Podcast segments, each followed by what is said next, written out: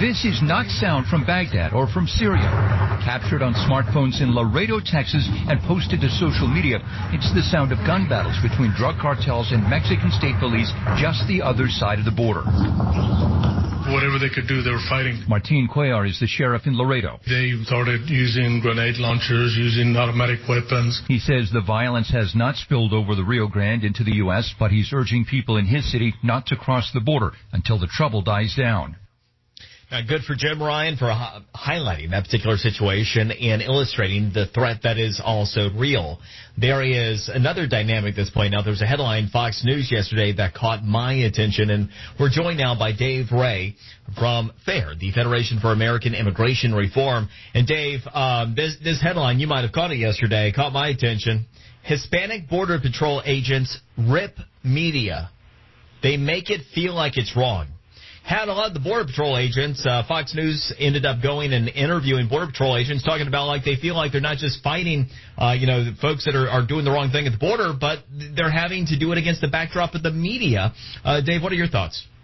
Oh, absolutely, Brian. Uh, great to chat with you. I was just down at the border last month and met with Border Patrol agents, and these are the most heroic men and women you would ever want to meet, lay their lives on the line every day. It's very dangerous, as your lead up to this interview indicated, but the mainstream media uh, loves to try and pick on them, to try to cast them uh, in the worst possible light. I'll give you a quick example.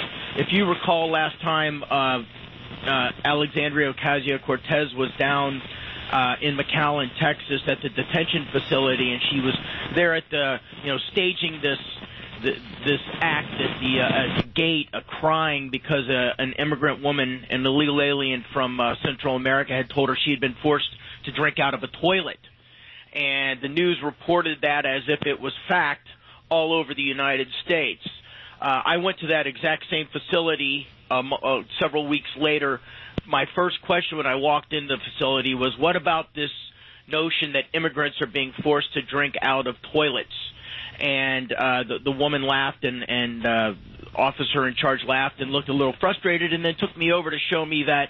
Uh, just like other detention facilities throughout the United States, they often have a place where there's a toilet uh, and then a sink mounted above it because space is limited. So instead of following up and finding out what this woman was talking about. They took it. Uh, they they decided to run with her take on the situation that she was being forced to drink toilet water. It was the same type of you know setup that we have in American prisons across the country. But that is the type of thing that makes the Border Patrol uh, and Customs and Border Protect protection look so bad. And it was, you know, no great surprise when a few days later, there were shots taken at a detention facility right there in Texas. The mainstream media really tars and feathers uh, the men and women of the Border Patrol, and they are doing a tough job uh, that uh, that that takes a lot of um, of, of, of personal inner strength and uh, uh, sense of duty to really undertake.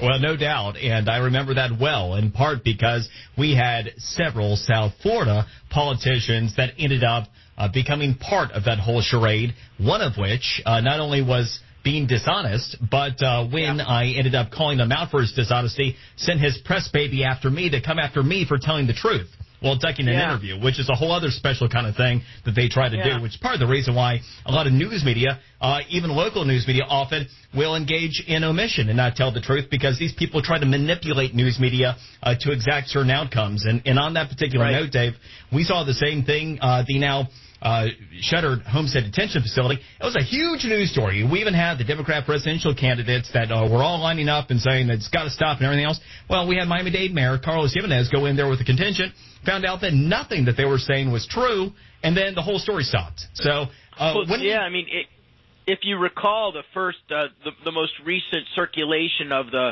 pictures of the the kids in cages, and that this was a Trump administration outrage and how could Trump be so cruel? And then they dig a little bit into it and find out that those pictures were actually taken during the Obama administration. And the fact is, when children come into the country, you have to separate them in these facilities from adults because children are vulnerable, particularly when they arrive alone. But, you know, that doesn't fit into the soundbite, and nobody wanted to hear that that was from the Obama administration.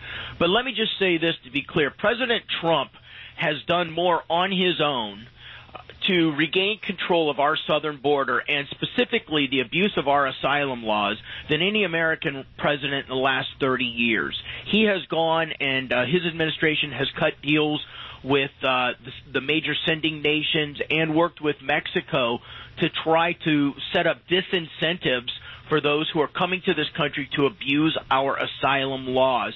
President Trump has done what he has said he was going to do. And, you know, in the reports that you played prior to my um, uh, interview, if anybody wonders whether or not we need a border wall, think about what's going on Oh, in Mexico. gosh. Right. And uh, the money, any. In every any and every dime that we spend on a border wall is money well spent, and it makes Americans more safe. Now, Dave, uh, when you take a look at what's really going on, are we turning the corner? We see that we have an increase in apprehensions. Is it just that we are, you know, dealing with more people, or are we really seeing an improvement? Well, I think we're seeing, uh, in the long term, we're seeing a big improvement. Last year, if you recall, we had nearly a million apprehensions at our southern border, most of whom were people coming from Central America asking for political asylum, not really wanting political asylum, simply wanting to be released into the United States and then disappear. And at one, month, May of last year, there were 144,000 apprehensions on the southwest border alone.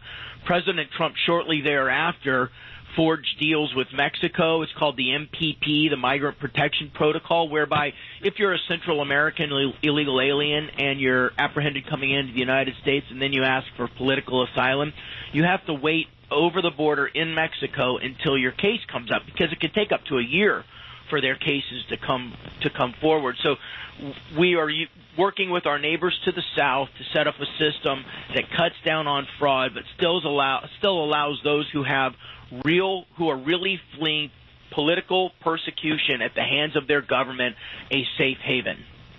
All right. Well, appreciate the update. Dave Ray with FAIR, Federation for American. Immigration Reform.